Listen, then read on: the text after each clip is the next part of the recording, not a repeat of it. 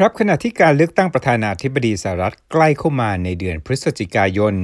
เงินบริจาคกว่า 100 ล้านดอลลาร์หลั่งไหลเข้ามา เพื่อการต่อสู้ของฝั่งการเมืองสองด้าน ในเรื่องที่ว่าควรผ่อนคลายกฎ ให้สามารถเลือกตั้งทางไปรษณีย์ได้สะดวกขึ้นหรือไม่ ตัวอย่างที่เห็นได้ชัดคือในรัฐวิสคอนซินที่พรรคเดโมแครตและริพับลิกันมีคะแนนคู่คี่กัน เมืองที่มีเงินงบประมาณน้อยบางแห่งในรัฐนี้ ได้รับเงิน6ล้าน3แสนดอลลาร์จากองค์กรที่มีความเชื่อมโยงกับกลุ่มการกุศลหัวเอียงซ้าย ที่ต้องการให้คนสามารถลงคะแนนเสียงผ่านการเลือกตั้งด้วยไปรษณีย์ได้ ในขณะเดียวกันฝ่ายอนุรักษ์นิยมกลุ่มหนึ่ง ที่ทำงานด้านรณรงค์ผลักดัน เพื่อให้เกิดการแต่งตั้งผู้พิพากษาทุ่มเงินอย่างหนักในเรื่องกระบวนการลงคะแนนผ่านไปรษณีย์ซึ่งกำลังถูกพิจารณาโดยศาล ก่อนหน้านี้ประเด็นการลงคะแนนผ่านไปรษณีย์นั้น มิได้ทำให้เกิดการโต้เถียงอย่างรุนแรงอย่างในปัจจุบัน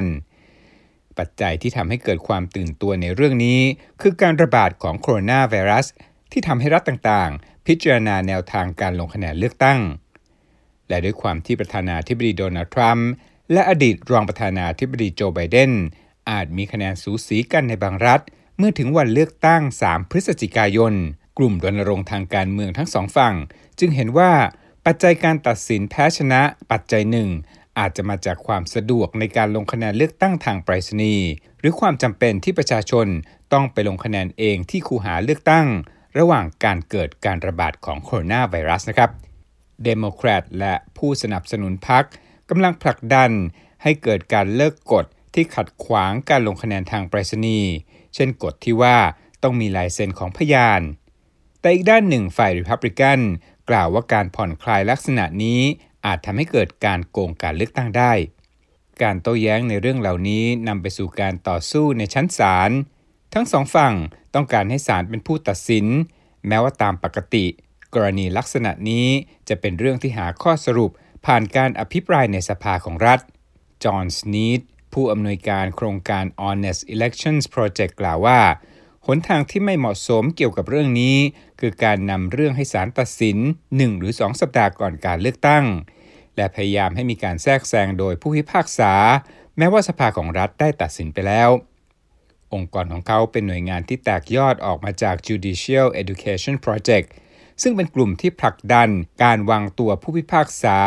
ที่จะได้รับตำแหน่งให้ทำหน้าที่ฝ่ายตุลาการ องค์กรของจอห์นสนีดได้รับเงินบริจาคกว่า 25 ล้านดอลลาร์ ระหว่างปีคริสตศักราช2016 และ 2018 จากกลุ่มที่เชื่อมโยงกับผู้เคร่งศาสนาคริสต์นิกายคาทอลิก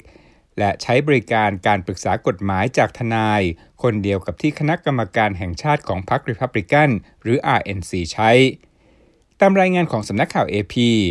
RNC เคยกล่าวว่า จะให้เงิน 20 ล้านดอลลาร์ในการรณรงค์ เพื่อเคลื่อนไหวผ่านศาลเรื่องกระบวนการใช้สิทธิ์ลงคะแนน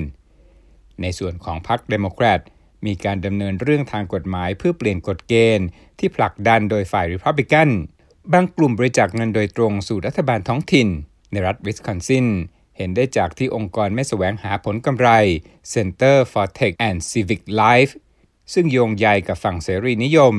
บริจาคเงิน 6 ล้าน3แสนดอลลาร์ ให้กับเมืองใหญ่ 5 แห่ง ในการช่วยให้รัฐบาลท้องถิ่น จัดจุดเก็บบัตรลงคะแนน ช่วยผู้มีสิทธิ์เลือกตั้งยื่นขอใช้สิทธิ์ทางไปรษณีย์และรณรงค์ให้เกิดการใช้สิทธิ์ล่วงหน้ามากขึ้น ผมรัตพลอ่อนสนิท Voice of America กรุงวอชิงตัน